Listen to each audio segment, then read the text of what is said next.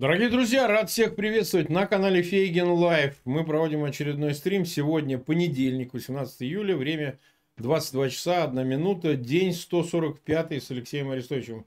Алексей, рады тебя видеть. Добрый вечер, Марк. И уважаемый. 100 тысяч, 100 тысяч, 100 тысяч человек уже нас смотрит, и около 17 тысяч поставили лайки. Как обычно, раз за разом, вы знаете. Пожалуйста, ссылки на этот эфир размещайте в своих аккаунтах в социальных сетях и группах. Ставьте лайки, подписывайтесь на канал Фейгин Live, обязательно на канал Алексея Арестовича. По ссылке в описании на его имя можно пройти туда и, в общем, тоже подписаться. Ну что, тогда начнем обсуждать. У нас сегодня много тем для обсуждения, учитывая завтра, вчерашний пропуск, и много чего произошло, как я себе представляю. Ну, давай начнем все-таки с оперативной обстановки. Мы тогда попросим карту и по карте пойдем, что у нас изменилось за эти двое уже почти суток э, на фронте, какие и чего новости случились. Ну, ежели пойти не по секретным сводкам, по, по медийным событиям происходящим. А что, есть и такие? А почему мы не знали? Мы по есть, но, но я, я, я, я, к сожалению, не могу сказать, потому а, что... жалко, жалко. Да, это будет, как бы, прошу доверить мне новую военную тайну. Новые, да. Старую я уже ну, разболтал. Не, ну, если вдруг разрешат, то мы, как бы, всегда, у нас карта... Я же не, я не допущен к державной таемнице. Ну, я а, просто ну, о, многом, о многом догадываюсь. И вот то, о чем я догадываюсь, нельзя говорить обычным гражданам. Понял, понял, понял. Ну, Самыми ладно. интересными нас нас, наши сюжеты станут после войны, Марк. Вот когда я смогу говорить. Ох, боже. Мы, ты По... нас интригуешь раз за разом. Мы обеспечены эфирами на 200 лет вперед. Да. Слава богу, слава богу, как говорится. Итого, ну, среди медийных событий мы, наши спецназовцы покоцали Гуровские, покоцали в районе Дементьевки в Харьковской области группу с э,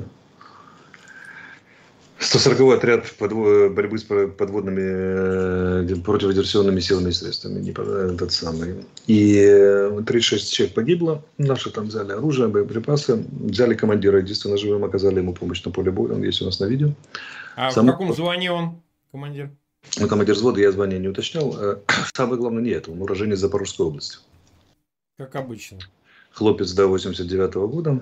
Такой Молодец. симпатичный вроде как, да не ту сторону выбрал, бывает. Но у него есть шанс стать бойцом Легиона Свободы России, на самом деле, если он хочет. А что, он такой идейный или что? Он как? Не, он не идейный, но полежит, подумает, посмотрит видео, как бы, ну, познакомится с реальным положением вещей. А вообще много, много таких вот, которые прям и родились, и гражданами родились, и потом, я не знаю, там, условно, учились, учились каком-нибудь танковом, и потом после всего-всего оказались да. где-нибудь в Крыму и сейчас воюют против Родины своей. Командующий э, Южным военным округом вашим. Так. Это Кавказ, Крым и да, да, да. наш Восток захваченный. Он уроженец, уроженец господа, э, вернее, города Моспина Донецкой области.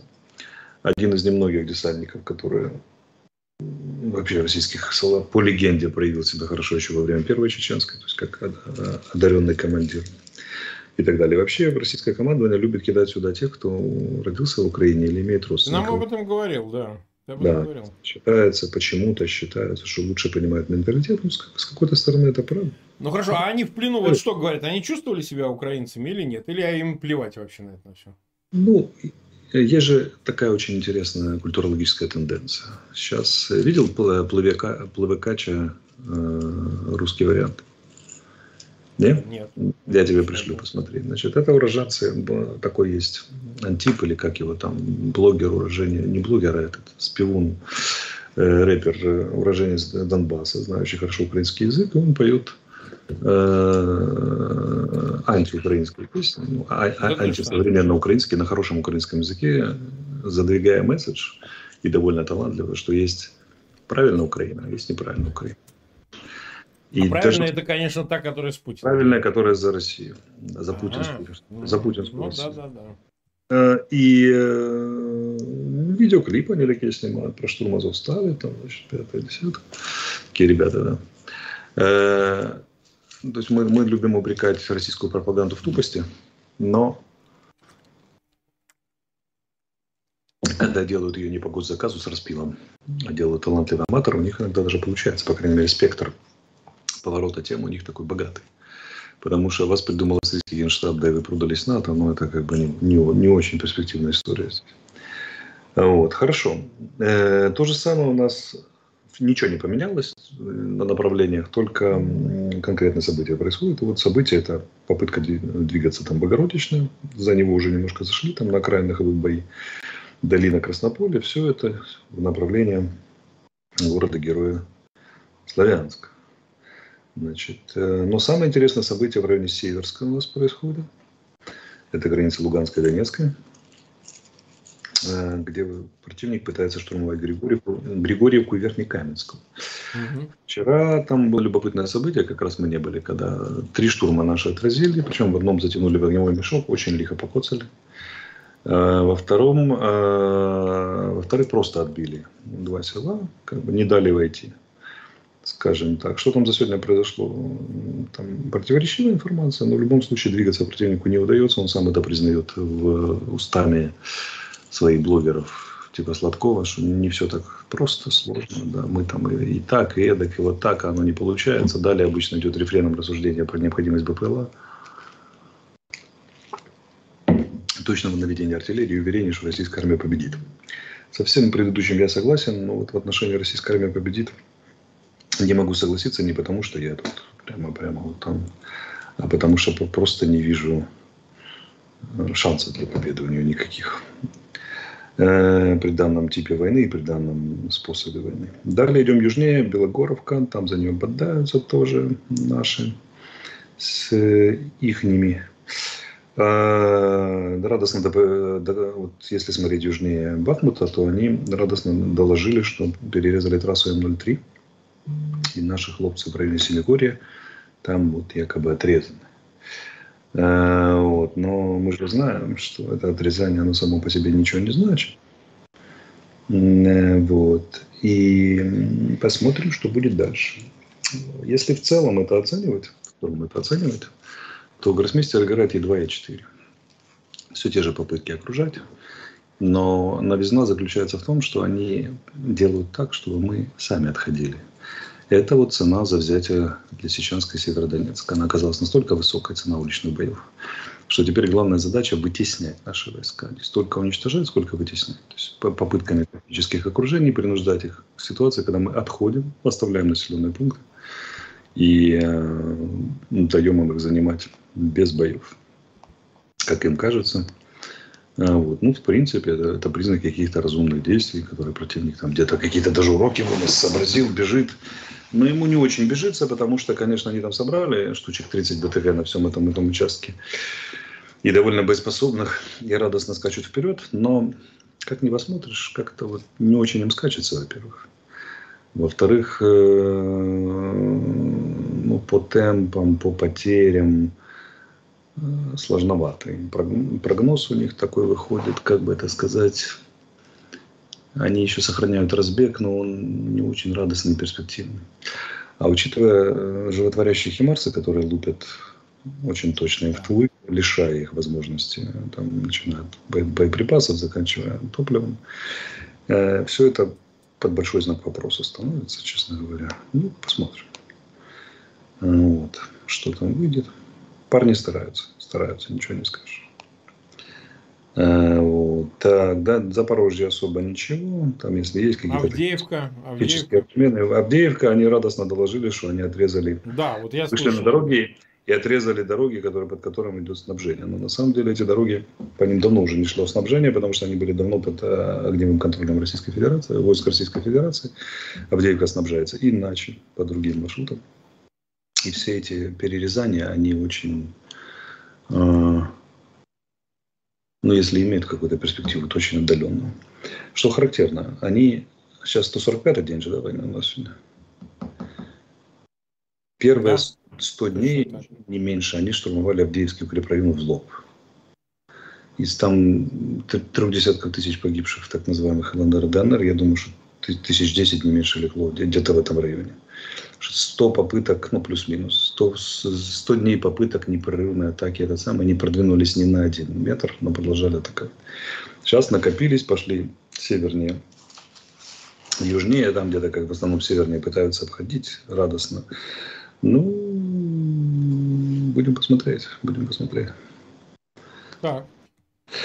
Вот. Ну и Херсонщина. Дальше. Херсонщина это та же самая артиллерийская война. На земле не так много чего происходит. А вот э, сверху вниз на песок, да, происходит много чего. Сегодня опять накрытие на районе Новокаховки, в районе Береслава накрытие и еще несколько накрытий замечательных, которые размягчают, размягчают способность противника держать там оборону. Вот, как-то так. Так, ну это, э, это основные, основные информации. Угу. Так, ну что же, тогда поедем дальше. Нас уже смотрит 283 тысячи 765 человек. Ну, правильно вы делаете, что нас смотрите. Подписывайтесь на канал Фегина и Арестовича. Давай теперь э, поговорим о связанных событиях. Э, ну, во-первых, давай затронем вопрос отставки Венедиктовой и Баканова. Ну, обойти мы это не можем. Это перестановки насколько значимые, как это связано с э, удовлетворительной, особенно, ну, конечно, Венедиктову понятно, а э, СБУ, насколько это связано с э, там, какими-то провалами СБУ. Вот многие говорят, что это из-за огромное число предательств, вот, агентурные какие-то обнаружения в рядах СБУ, и это, в общем, сыграло свою роль в отставке руководителей. Ну, во-первых, неблагодарное дело комментировать кадровое решение президента. Тут надо впадать либо в верноподданническое всестороннее одобрение, либо, либо какие варианты, особенно если ты работаешь... Ну хорошо, давай без отставок. Вот, а вот действительно, много ли, много ли сдало СБУшников по порядку, по порядку, то, то их не отставили еще. Это длинная процедура. Да, я знаю, да. Генпрокурор и СБУ отставляет Верховная, Верховная Рада Украины. Их отстранили, и президент, говорят, внес уже, не знаю, телеграм-каналы пишут, что внес э, голосование за отставку Ивана Быкана как главы СБУ назначит временно исполняющий обязанности и так далее. СБУ – это структура, которая проходит сложный процесс трансформации. Там множество патриотичных э, таких и очень классных офицеров, профессионалов и профессионалов экстра-класса, которые делают свою работу. А много людей, которые вызывают сомнения по линии коррупции, по линии там, да. рационизма и многочисленные доказательства, вернее, в виде перешедших на сторону противника людей. А, а такие факты ведь были. Ну, были конечно. именно и руководство, из руководства. Вот свеж, свежее взятие, это же вот этот бывший начальник УСБУ. Кулинич. Да, Олег а, Кулинич. Нет. Кулинич, да. да.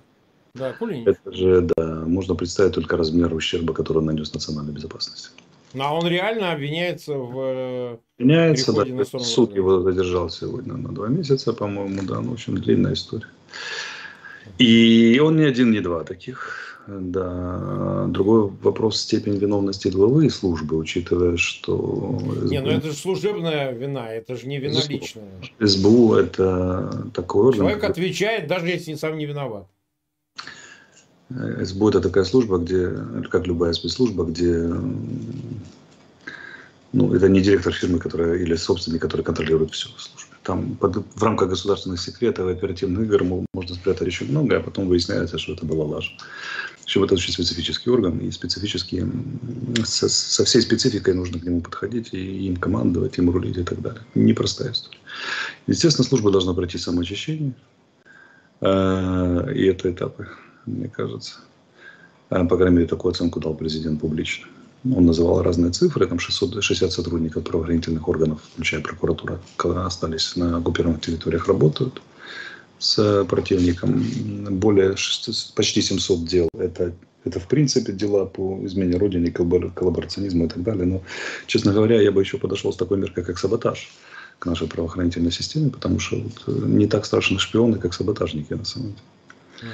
Э, из воспоминаний Кима Филби, который был руководителем Кембриджской пятерки, разведчиком советским, он говорил, что ну, наиболее удачная его операция против английской разведки – это операция саботажа. В частности, знаменитый пример, когда он, э, будучи старшим начальником, да, так организовал документооборот, что офицеры начали вязнуть в документообороте, и тенденция возникла незаметно, она пять лет выстраивалась, что те, кто гладко пишет, те поднимаются, а те, кто реально работает, они, но, но, но не умеют и не любят писать, они начали как везде, отход, кстати, отходить везде. от дела. Да, но для английской это, это было ковинку, она, они не имели иммунитета к этому делу, и он очень успешно это все провел.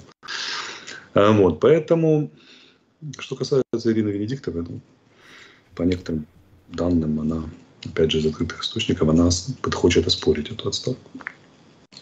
Сегодня пришла на боту, сказала, что отстранение, точнее, но это все надо уточнять. Возможно, это слухи, которые распространяются, чтобы ее опорочить или закрутить ситуацию. Я реальной ситуации пока не знаю. Но завтра уже буду знать. Я сегодня немножко был занят другими вещами. Так вот, что хочу сказать, что в любом случае пройдет процедура, как бы правая держава, все дела. Э, опять же, комментируя слова президента, он счел для себя, как верховный главнокомандующий, э, неудовлетворительным темпы расследования именно по вопросам госизмены и коррупции. Потому что таких дел, по словам той же Венедиктовой, по состоянию на два месяца назад было почти 12 тысяч, сейчас, наверное, побольше. А, видимо, темпы расследования не вполне удовлетворительны. Ну, я всегда говорю, что основой государства являются силовики. Как если государство это оркестр, не страна, а именно государство. И то силовики это бас, на который ложатся все остальные мелодии. Нет силы, неправильно работают силовики, не будет культуры, не будет экономики, не будет ничего внятно и эффективно. Поэтому, конечно, все начинать надо с силовиков. Я постоянно эту мысль внушал. Я известен, набивший, набивший оскомину всем этой мыслью. Да, хожу и везде повторяю, и, и, и не примену повторять еще больше. Посмотрим, что будет дальше в этой связи. Так, значит, 321 э, тысяч смотрит. Не имею права не задать следующего вопроса.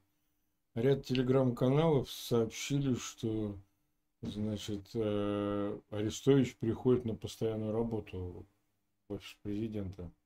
Надеюсь, это на наших эфирах не скажется, ты знаешь, нас удавят. Ну, во-первых, это известно только телеграм-каналам, мне про это ничего не известно.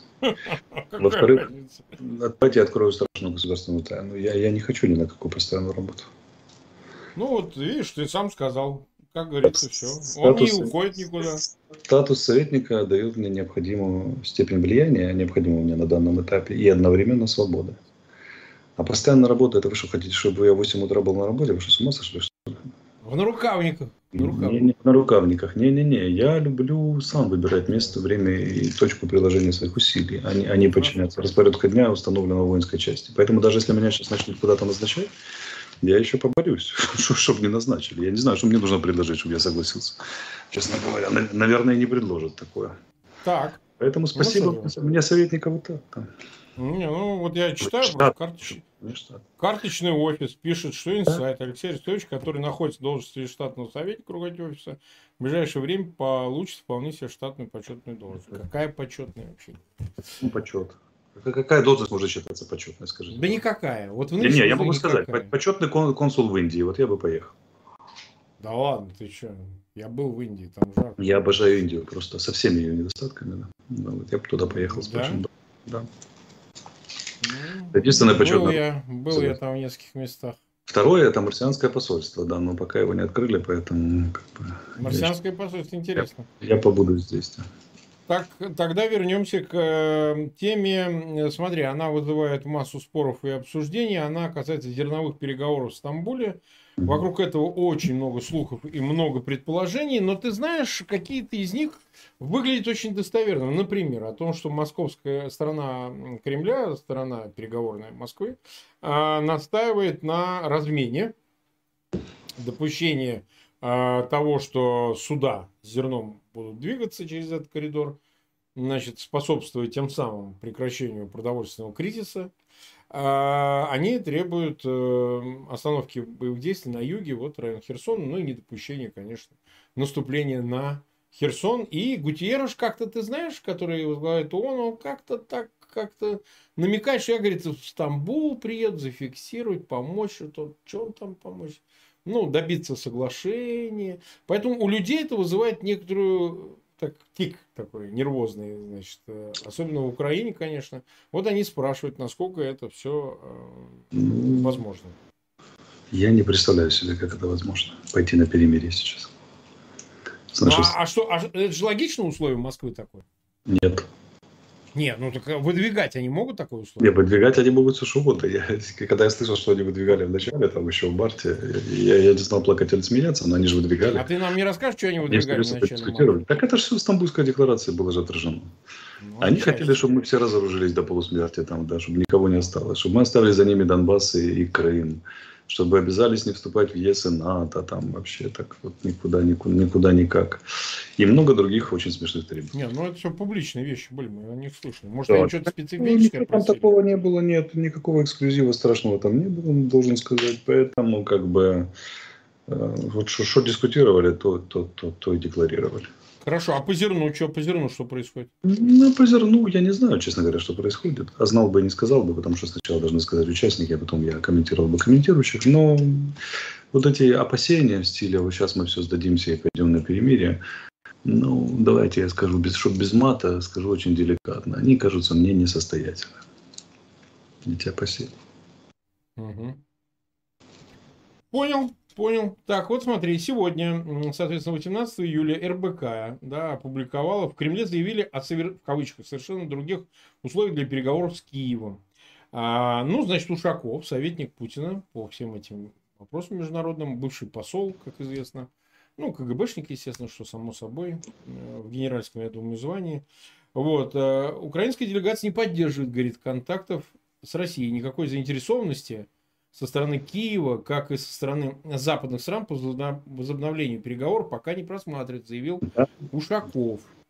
И вдруг, Он пошли, сказал, и вдруг пошли на перемирие на юге. Не кажется странным? Да? Ну вот, но тем не менее. Это же вроде зерновые, а это основные переговоры. Это разные переговоры в Стамбуле. Условия Москвы будут совершенно другие, говорит Ушаков. Если российско-украинские переговоры возобновятся, заявил на брифинге помощник президента России Юрий Ушаков. Он отметил, что переговоры были прерваны после принципиальной договоренности, которую делегация достигли на переговорах в Стамбуле. И после этого украинская делегация, украинская делегация не поддерживала и не поддерживает никаких контактов с Россией, заявил Ушаков. Так что если сейчас переговоры будут возобновляться, то уже условия совершенно иные. Пока что никакой заинтересованности со стороны Киева, как и со стороны западных государств, не просматривается, сказал помощник президента, цитата по РИА Новость. Последний раз делегации России и Украины встречались в конце марта в Стамбуле, затем обсуждение продолжилось в онлайн-формате. Однако в мае Москва заявила, что Киев заморозил период, и тра-та-та, тра-та-та, больше ни о чем. А, смотри, как выглядит ситуация. Такое ощущение, ты часто говоришь, что они сами раз за разом педалируют эту тему в надежде, ну, в общем, как-то из этого что-то извлечь, возобновить формат и, используя его, предотвратить э, дальнейшую, ну, выразимся так, эскалацию, связанную с поставкой вооружений, приказом э, Зеленского э, Резнику, министру обороны о начале наступательной операции на юге, ну и так далее, так далее. То есть логика как бы понятна. Что они хотят? Они хотят закрепления статус-кво. Там другие иные совершенно условия а, намекают, что это как бы эскалирующие условия. То есть они теперь не удовлетворятся одним Крымом, там, Донбассом, Херсоном и Запорожьем, а типа еще и базу, базу поставим на банковую свою военную базу. Никуда не денете, поставим базу. Ну вот я думал, они, может, что-нибудь такое требовали, базы какие-нибудь свои поставить на территории а, Украины. Чего так плохо не думаешь? Может, они просят не забирать Владивосток? А, вот так? Оставить им хотя, хотя, хотя, хотя бы Красноярск, да, например. Вот почему обязательно? Ну, например, например. Может, может, они примирительные условия выдвигают. Мы же не знаем. Ну, так. Эти более, пар... более мягкие, чем те, которые звучали на первых переговорах. Я не думаю. Ну, я с ними, понимаешь, я с ними два года провел в переговорах, я знаю, как, как они их ведут. Они на голубом глазу, с наглостью колымского, колымского фигуранта, скажем так, любят заявить э, какие-то совершенно несусветные требования, после чего весь цвет французской, немецкой и украинской дипломатии делал титанические усилия, которые стоили многим дипломатам э, травматического расширения грудной клетки, не расхохотаться им в лицо. Как бы, да? Подбирали правильные слова, говорили там какие-то вещи типа про взаимопонимание и так далее, и так далее. В общем, Дмитрий, как его там, Козак, да, не помню. Да, бывший, Дмитрий бывший, Сергеевич, Сергеевич, да, да, да, он очень любил там, да, грозно что-то сказать, после чего немцы, французы переглядывались и мерзко хихикали. А мы ржали перманентно, но как, как истинные дипломаты делали вид, что что как бы ну, вот, мы внимательно выслушаем их предложения. Примерно то же самое сейчас происходит. Происходило в марте, когда еще Киев был в окружении. Приблизительно то же самое будет происходить сейчас, когда... У нас Кулеба сразу на это отреагировал, наш министр иностранных дел. Дмитрий Иванович со свойственной ему деликатностью прямо и сказал, когда потерпите военное поражение, мы с вами будем разговаривать про его оформление. Все. Ну, это и ответ, что никаких переговоров не будет. Да, да, да, да, да. Понятно. Так, теперь следующий вопрос. Мы уже 25 минут в эфире. И э, вот какой. Ну, ты знаешь, ты видишь, что инспирация продолжается по поводу что Арестович опять украл все вооружения, пропил их и, значит, себе отвел куда-то на хутор, э, отвел к себе Химарс, ну так, чтобы иногда постреливать, не знаю, по врагам банковой. Ну, в общем, тема продолжается. Я вот удивился, честно, так думал, ну как-то всплыло уже все. Не, она как-то продолжается, как-то что-то такое, движение какое-то по ее поводу есть перпендикулярное, есть, естественно, то, о чем говорил министр Резников по BBC. Ну, то есть мы с удовольствием бы выслушали, конечно, мы обсуждали бы конкретно, вот, вот продан там Химарс или там Цезарь или кто, продан появился появился где-нибудь там на Ближнем Востоке или в Сирии, или там, ну где он мог, в Пеканском театре появиться, но ничего такого вроде бы никто не предъявляет. Все-таки как с этой темой будут решать? То есть она, чтобы мы, этот вопрос, который, безусловно, будет адресован тебе, я вот на опережение хочу его задать. Вот что там происходит, какие будут предприняты меры, есть ли хоть какие-то основания и факты того, что, там, не знаю, стрелковые вооружения, стингеры, химар, эти, извиняюсь, инлау, э, джавелины передаются, продаются, вывозятся. Ну, вот не такие крупные вещи, а вот мелкие. Что об этом поводу Юрий Борисович Швец. Это гордость э, советской Да-да. внешней разведки. Знаешь почему? Так. Потому что упорству этого достойнейшего и храброго человека может позавидовать ну, даже кто, кого там называли в истории, с каким-нибудь стальным маршалом или еще кем-нибудь. Не было такой исторической фигуры. Ну, Бисмарк, а, например. Бисмарк, вот, железный канцлер. Почему? Да. Потому что уже Пентагон раз пять заявил, и высшие представители военно-политического руководства Соединенных Штатов заявили, что все в порядке с украинским вооружением, мы знаем, где оно находится, ни, ничего не пропало, и, и даже намека нет, порядком учета и контроля удовлетворены и применения. Но Юрий Борисович так просто не сдается. Юрий Борисович и, расскажет, что это значит? рассказывает нам всем. Ну, видимо, чувствует какой-то гражданский долг в этом. А может быть, и не совсем гражданский в том, чтобы донести до неравнодушных зрителей э, еще один месседж о том, какой подлый Ермак, какой плохой Резников, какая, как, какая несуразная коррумпированная Украина, и как она разбазаривает на налево американского и прочее вооружение. И у нас находятся люди, которые ему внимают, у него есть своя аудитория. Поэтому Кому как бы пожелаем ей добра, а Юрию Борисовичу хороших прибытков ну, за YouTube канал, потому что, видимо, это единственный способ его существования. Я надеюсь, что это единственный способ его существования материально. Потому что если у него есть другие способы заработка после проведения таких нарративов, то тут уже американская контрразведка должна заинтересоваться, что, что же происходит такое регулярно с его заявлениями. И другое дело, что в Америке его никто не смотрит, у него нет американской аудитории. Это рассчитано на очень наивных, наивных людей, которые вот живут по обе стороны экрана в России, в Украине преимущественно. Но, как бы, что же я могу сказать? Если арестуют, есть те, кто смотрит Арестовича, то и Швейцар кто-то посмотрит, правильно? Ну, мы, кстати, Юрий Борисович приглашали к нам на канал. Я не хотел об этом говорить, потому что, ну, не касаясь персонально ли, но он, от, он не, не согласился, он а, отказался, будем считать, ну, промолчал точнее, да. То есть он у нас уступал на канале в свое время, и, в общем, так это все не выглядело. А вот сейчас почему-то вот эта педалированная тема, ну, в конце концов, если есть э, такая, какие-то вопросы, что их заочно задавать? Можно как-то озвучить. Ну, в конце концов, это его личное дело. Я даже вот не Просто хотел ты общаешься с этой человеческой мерзостью, которую зовут Арестович но он слишком высок, чисто благороден для того, чтобы косвенно не запачкаться об тебя, столько времени про, про, про, а, в этом смысле? Да, да. А. Он где, парит где-то высоко, в высотах там военно-политического анализа, разведки, проникновения в замыслы противника. И а мы что? Мы деревенщина, мы для домохозяек. Фарточки продаем, ты же понимаешь. Фа фарточки, кстати, фарточки пошли, мы об этом в конце эфира скажем. Вот, Нет, вот. ну в конце концов, Юрий Борисович, пожалуйста, мы желаем ему успехов. Но раз нету, раз нету никаких конкретных фактов, тогда и как бы и нет предмета обсуждения. Мы с удовольствием бы выслушали их. Ну, у нас бы хоть появился предмет, мы пускай. Вот почему. Юрий вот хорошо учили в школе КГБ. Ему там объяснили, что фактами не надо оперировать, это очень слабая позиция. невыгодная. Э, нужно вопросы задавать. А, а вот. Человек эмоционально реагирует на вопросы. Интеллектуально он, конечно, на факты старается реагировать, а эмоционально на вопрос. Вопрос, какая ему нужна реакция, когда он факты не сообщает, а сообщает, э, а задаются вопросы Чтобы что? Это, это общение он ведет, чтобы что. Дело в том, что это, это работает, но это на коротком отрезке. Марк, это не работает на тебя, а на домохозяек некоторых, некоторых слабых душ, которые еще не купили наши фартуки. Это работает по принципу, да. боже, голі босы несчастні хлопцы, яких расстрілюють и обкрадая клятый Резникова Ермак. Вот смотри, вчера российская армия терпит три тактических поражения, четыре даже, потому что из изюмской группировки в Бачину приехало два контрудара маленьких, симпатичных. Вот, таких локальных, но тем не менее. Получается пять пять маленьких тактических поражений. Сегодня же сразу идет вброс, что бойцы какого-то отряда территориальной обороны или какой-то бригады заявили, что пекло, что их уничтожают с двух сторон, посыпают фосфорными снарядами сверху, снизу, сбоку, всеми возможными способами, там, я не знаю, применили какое-то очень страшное вооружение.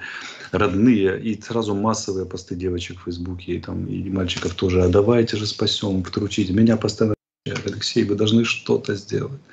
Да, вот, да, да, да.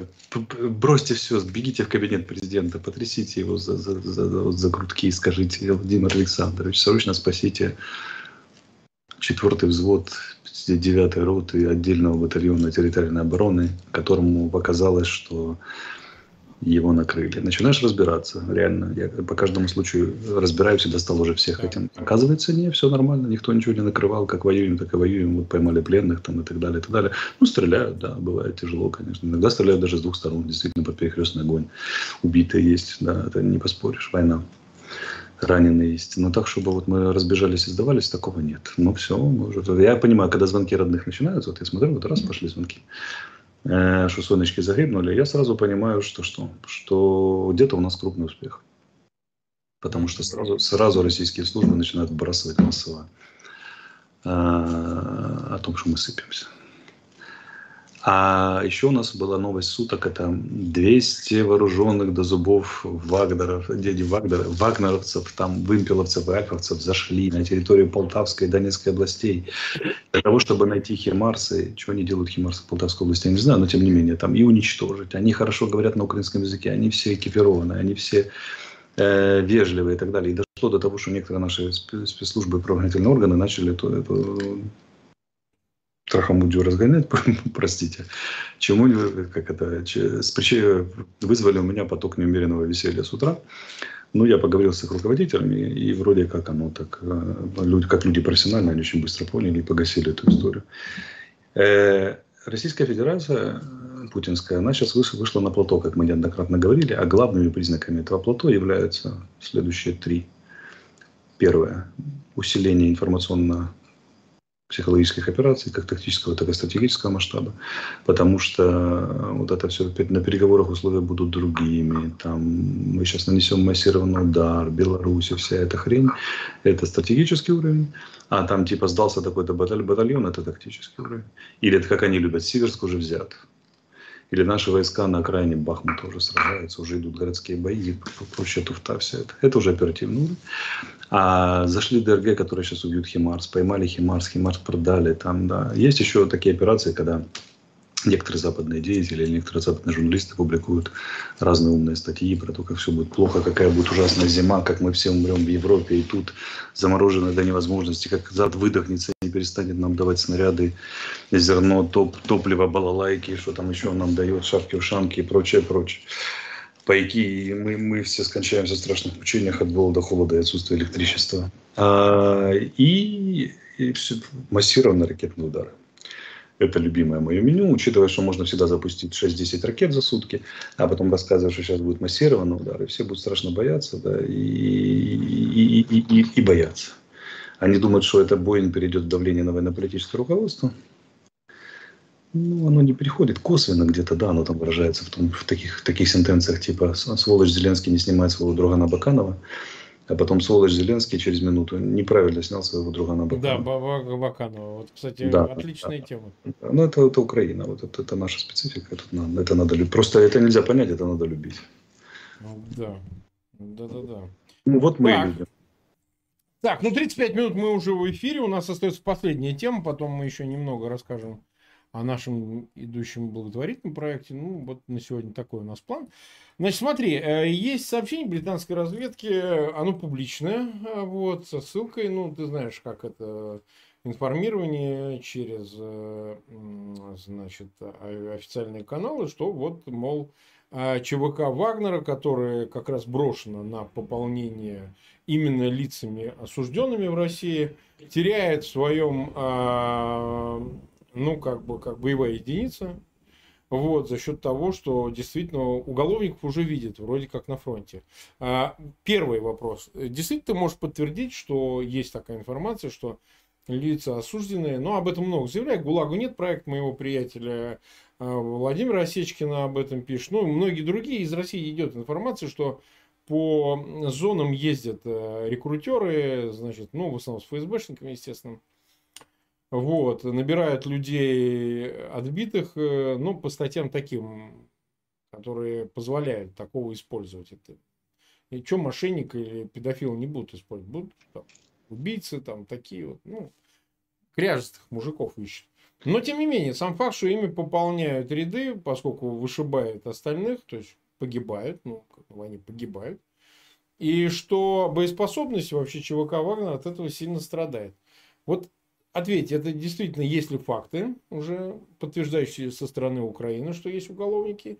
И второе, это э, действительно ли можно судить о том, что ЧВК Вагнера, а ты ставил его на второе место против мотивированных комбатантов из ДНР и ЛНР, которые давно воюют, у которых есть личный счет, ну и так далее что они действительно в сравнении с остальными соединениями, ну, скажем так, э, теряют в весе за счет этого. Ну, Кстати, Вагнер... Пригожин написали, что дали Герой России.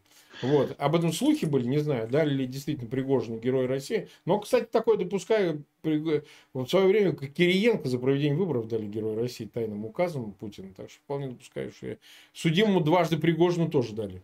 Единственное, к концу этой войны единственное, кому не дадут Россия Герои Украины, э, России и Украины, это будем ты и я. А, да. Всем остальным да. дадут. Я Все что хотел сказать? Поэтому я верю в Пригожина в этом смысле. Вагнер же поделился. У них там лига, еще как-то там этот самый. В лигу якобы ушли там такие типа профессионалы войны, которые, ну, что мы будем с этими там, вот, недорос, недорослями иметь дело.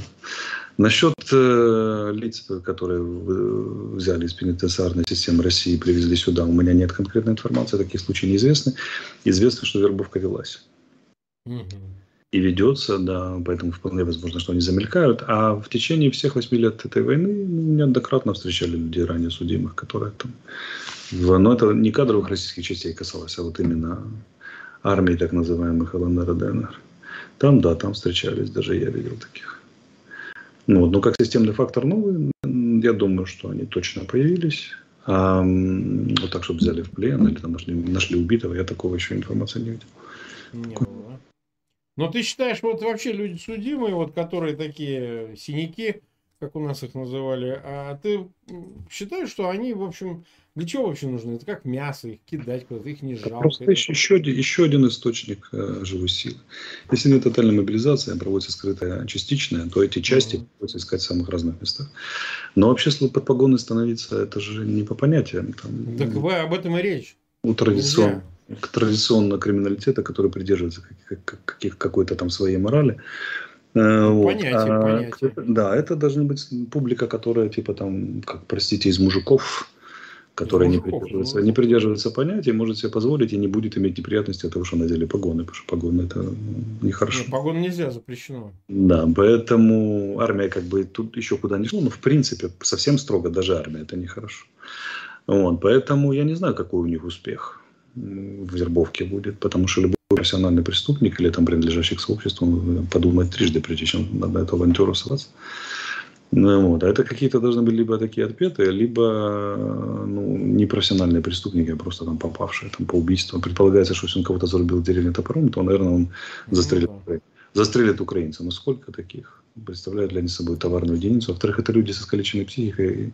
И сделать из него бойца ну, сложновато. Качество будет падать этих подразделений. Оно, безусловно, уже падает. Э, Россия в каком-то смысле докатывает докатывает последняя кадровая сила здесь в этом конфликте. Последняя, не надо думать, что они закончатся через два часа. Это я своим соотечественникам говорю. Последнее, это значит, что новых не будет кадровых, потому что их негде взять. Все остальное это мобилизованные. Мобилизованные пополняшки, которых там от, от недели до месяца подготовили и кинули сюда.